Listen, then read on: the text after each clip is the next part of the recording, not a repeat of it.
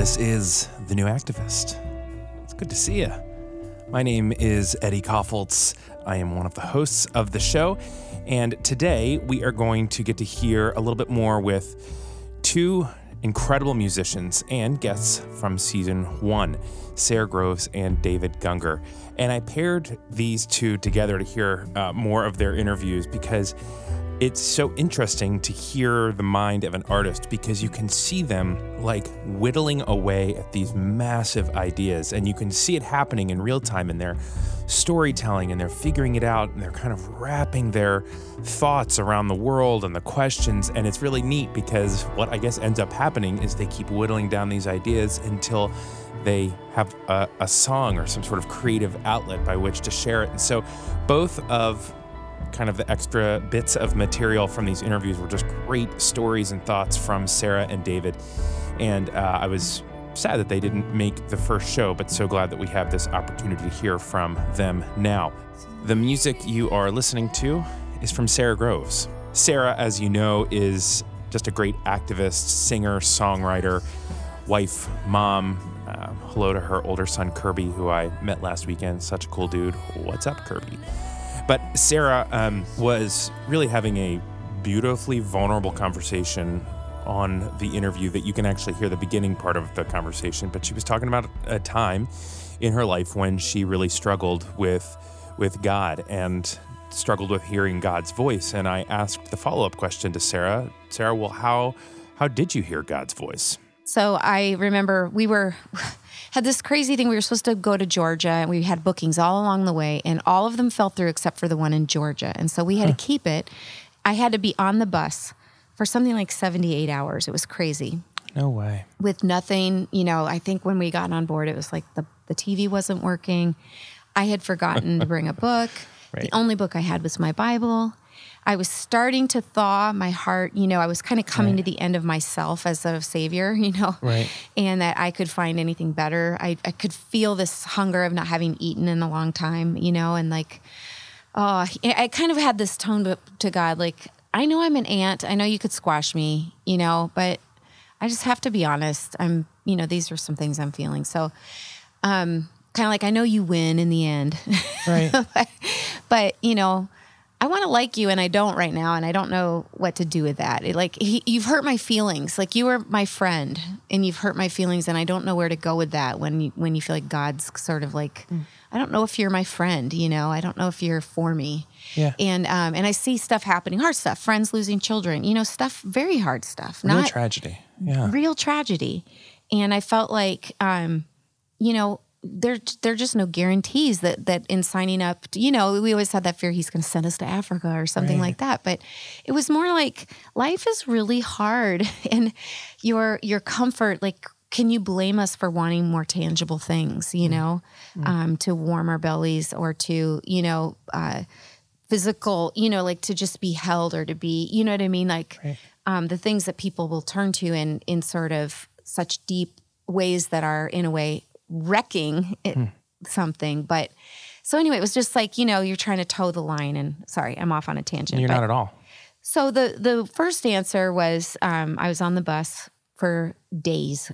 Yeah. Trapped in the bus, oh, the worst. driving. That's such a long. And yeah, and our main driver couldn't drive for us. So Troy had found a guy in town who had done some driving and his name was Dick Mathowitz, and he um, when he when we met up with him and his wife and his son in the parking lot of Walmart, uh, his son and I had just connected really briefly, and he was just a brilliant light. He had some disabilities. I could see, you know, that he had difficulty mm-hmm. with. I didn't know what what he struggled with, but uh, but his spirit was just bright, you know. Um, and it was I just really enjoyed him. Immediately drawn to him, and um, so Donna and Brandon said goodbye, and we all got on the bus. And Dick got onto the bus, and I think one of the first things he said is like, "God is good all the time, all the time. God is good." And I thought that is so simple. I know. That is so you know what a reductionist view of this yeah. life. Like you don't even get it. you, don't, you, don't, even get what's happening. You don't know how hard life can be. Yeah, like what? say that to somebody. Right. You know, right? Who just so, lost a child, who's dealing with actual pain, the pain that you are seeing and realizing and feeling. Exactly. Don't, don't reduce it to Christian pleasantry. Yeah, and and that comment is even prescient because I, after a day of you know doing my own thing or whatever, then I go up front to the bus, uh, day two or whatever of this long bus trip, and I'm you know tell me about yourself, Dick. Well, he starts telling his story. Um, his only son was shot by a friend playing around with a shotgun. The friend was goofing off, and um, it, the gun went off, and his son Tim had had died um, almost instantly. And he and Donna had sat down immediately and said, "Do not let bitterness take a root here." We mm. they could see the potential for how angry they could become. And they didn't want to have a bitter root grow, so they he, they prayed right then to not let bitterness fill their hearts and their lives. A short time after that, they heard about a ministry where you bring in kids from overseas, largely from Russia, who are having open heart surgery or different things, oh. and you foster them while they're getting these life changing surgeries, and then they do go home. Uh, so they they began doing this, and their friends thought, "You're crazy! You've just lost your son. Now you're going to bring in." Some of these kids are really ill, yeah, and you you're putting yourself at risk again of losing. You know, why are you doing this? But Dick said it was all part of God was just like a just a deep balm, a salve to their spirits through each of these children. Well, they did this over and over and over again, and they did end up losing one of those children. But but he said, but I can't even put into words what it meant to us to be with him, to help him make this, you know, birth into the mm. into the next life, you know. Mm. Um, and then he said, and then Brandon, we came across Brandon has cerebral palsy. Um, and we were we were going to foster him, but as soon as he came into our home, we knew like he's our son. Yeah, he was home. He is ours. And he said um, at the very end of this whole story, he says, and you know, and to think if I hadn't lost him, which was unbearable at the time, absolutely unthinkable, but if I if I hadn't lost him, I would have never known Brandon or all these other children that we had walked with, you right. know, the wounded healers, you know, they had leaned into that. And um, and I didn't even put it together right that second, but I um wow, I was really moved by what he had shared clearly. I went back to my bunk, laid down in, in the bus, and yeah. almost audible, not audible, but almost. Yeah, yeah. Oh, you know, like first of all, God is speaking to me. You are the maker of the universe, and you're taking time to help me sort things out, you know? Mm. And he just began to speak to me. And IJM in my introduction to all of this came right on the heels of that. That was part of what. Yeah. So I'm laid out, okay, teach me, show me where you are, show me what's going on. Sara Groves, just such a good person, and grateful we get to hear that story about Dick Mathwitz, about that. You can learn more about Sara and connect with her on social media and buy her albums. Her newest album, Floodplain, by the way, is beautiful. All of this can be found at Sara Groves, no H, S A R A Groves, saragroves.com. Next, we get to hear from the musician you're listening to now, David Gungor. David, along with John Arndt, make up one of my favorite bands on the planet, The Brilliance. This band has deep currents of music and faith and activism and restoration. And when Bethany Huang, who was interviewing David, asked him to describe his music, he said this. So it depends on what time period you're listening to our music. So our, our music started off as music that was, we would call it liturgical music. Mm-hmm. So it's based around liturgical concepts and liturgical ideas and prayers that was based around a string quartet and really making music for my own local church. And we started to dive into uh, the church calendar and making music around the church calendar. And then I got to go on tour um, with a friend who's Catholic and has a pretty good Catholic following. And so I'm in a Catholic church and playing one of our songs that talks about Mary. We have a few that do, but uh, it's called Now and at the Hour of Our Death. Mm. And I, I got done, and someone came up to me and they said, We just love that you're making such great Catholic music. And I smiled and I said, Well, I'm not, I'm Catholic, but not Roman Catholic. And kind of had a little laugh. And they said, You're not Catholic and you sing about Mary? I said, Yeah you know? And so I noticed it started a conversation. And whenever we would do the, that song in non, you know, Catholic spaces, um, people would come up and ask about it and say, "Are you Catholic? Are you this?" And I would play at a play it at like a conference, and we would play certain music, and people would come up and say, "We're so glad you're making such great reformed music." And I would smile and I'd say, "Well, I'm not reformed." Um, but just based around the liturgy, certain things where you'd see different groups of people come together. We came from a evangelical background and charismatic background, so people would say, "We love that you're making such great spirit-filled music," you know. And I'd smile and say, "Yeah, you know, it's just you know, all music is spirit-filled music, you know, whatever you want to say." So I'd, Catholic Reformed so, and Spirit yeah, so I just noticed one. though that people would be brought together by it, specifically within the church context. So then the conversation between Bethany and David continued, and there was this whole other side conversation about some struggles that David has had with the church. And to be honest, I have had, and many of us have had. And it was uh, certainly impassioned. you know, there's a lot of different things. We're just from like work wise. It's like I've worked at churches now, and I've been I've known six people that have had extramarital affairs and pastors that have gone through just that you're like when you go through that, shit, you're like it kind of ages your soul. And you kind of are like, what am I doing? The megachurch system. I kind of got over that and had a traumatic moment from that, learning about having language for that. So spiral dynamics was big as far as giving me a language for how I viewed the world. And I So now I have to interrupt because when I was listening to this clip, I went, Spiral Dynamics, what is that? And David hadn't referenced it before, but he's so smart that he's just able to drop Spiral Dynamics into the middle of a conversation. But instead of uh, saying what I said, which was, What? Bethany gently paused and said, Yeah, just for anyone who hasn't heard of that, could you give a quick minute on spiral dynamics? Uh, oh my gosh, I don't want to dive too deep into that at all. But So I said a essentially, quick minute, if that's essentially, even you are um, the way that you view the world is Mm-hmm. not because you chose it, and it's not because uh, you are smarter than everyone else, but it's because you have a unique your own set of traumas that only you have experienced. However, it also works on a big system thing. So because you're American, because you're a woman, because you're all of these things, you also have certain shared experiences or traumas. And those shape you and shape your worldview. And so you're born into a certain worldview that for spiral dynamics, they might give it something like these colors that you have. So in the color theory or in this color system, there's a couple tiers of thinking. And in the first tier of thinking, um, it'd be something like, and I don't want to get into this and bore people, but it'd be something like uh, beige to purple to red to blue to orange to green. And within that, all that would mean is it would be in beige world, everything is primal. It's like the set of uh, the way that we look at law, right and wrong hmm. is totally different.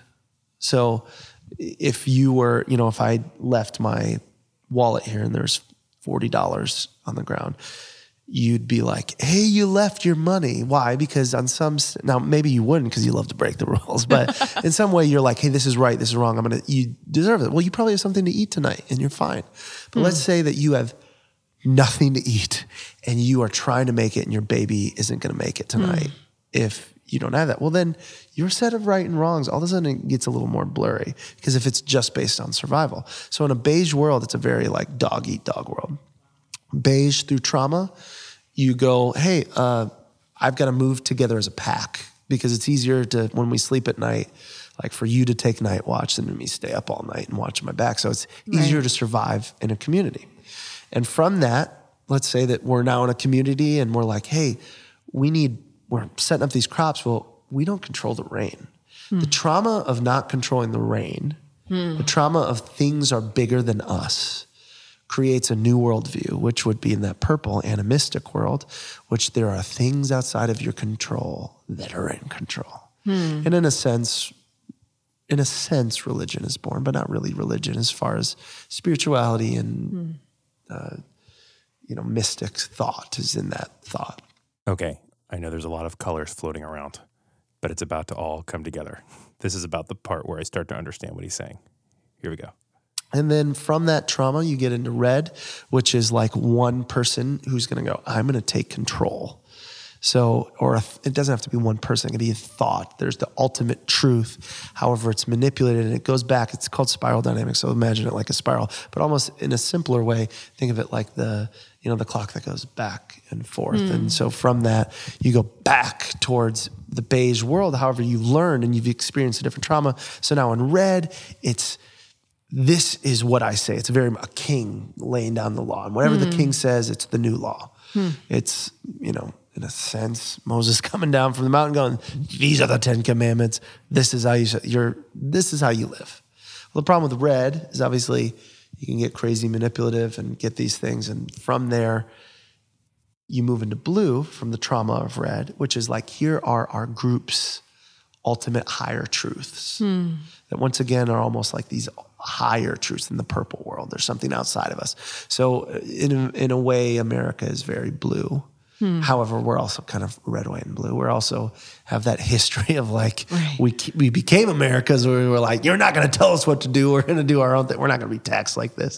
there's something there's something about that where you go, okay, blue are these standards, you know. Then from blue you get into the next color, which is orange, which is this transitional color into green, which orange just says.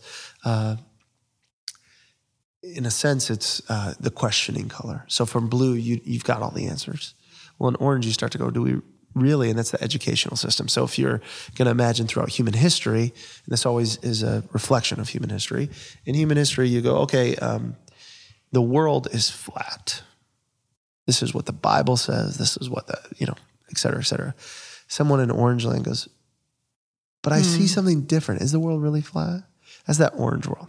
Now, oftentimes from that trauma, it can bring you back down to where you create new blues, or you can go into green world, which is a total pluralistic world, hmm. which in the green world, all of a sudden, all that you thought, it's not just a this or this, it's a sometimes this and this. Hmm. And that is very scary to a lot of people because it messes with your systems. So oftentimes people find themselves in these systems. So let us say that you grew up in the Middle East in a very red culture hmm. and you are a woman if you start to get introduced to blue thought from an American, it's going to threaten the system.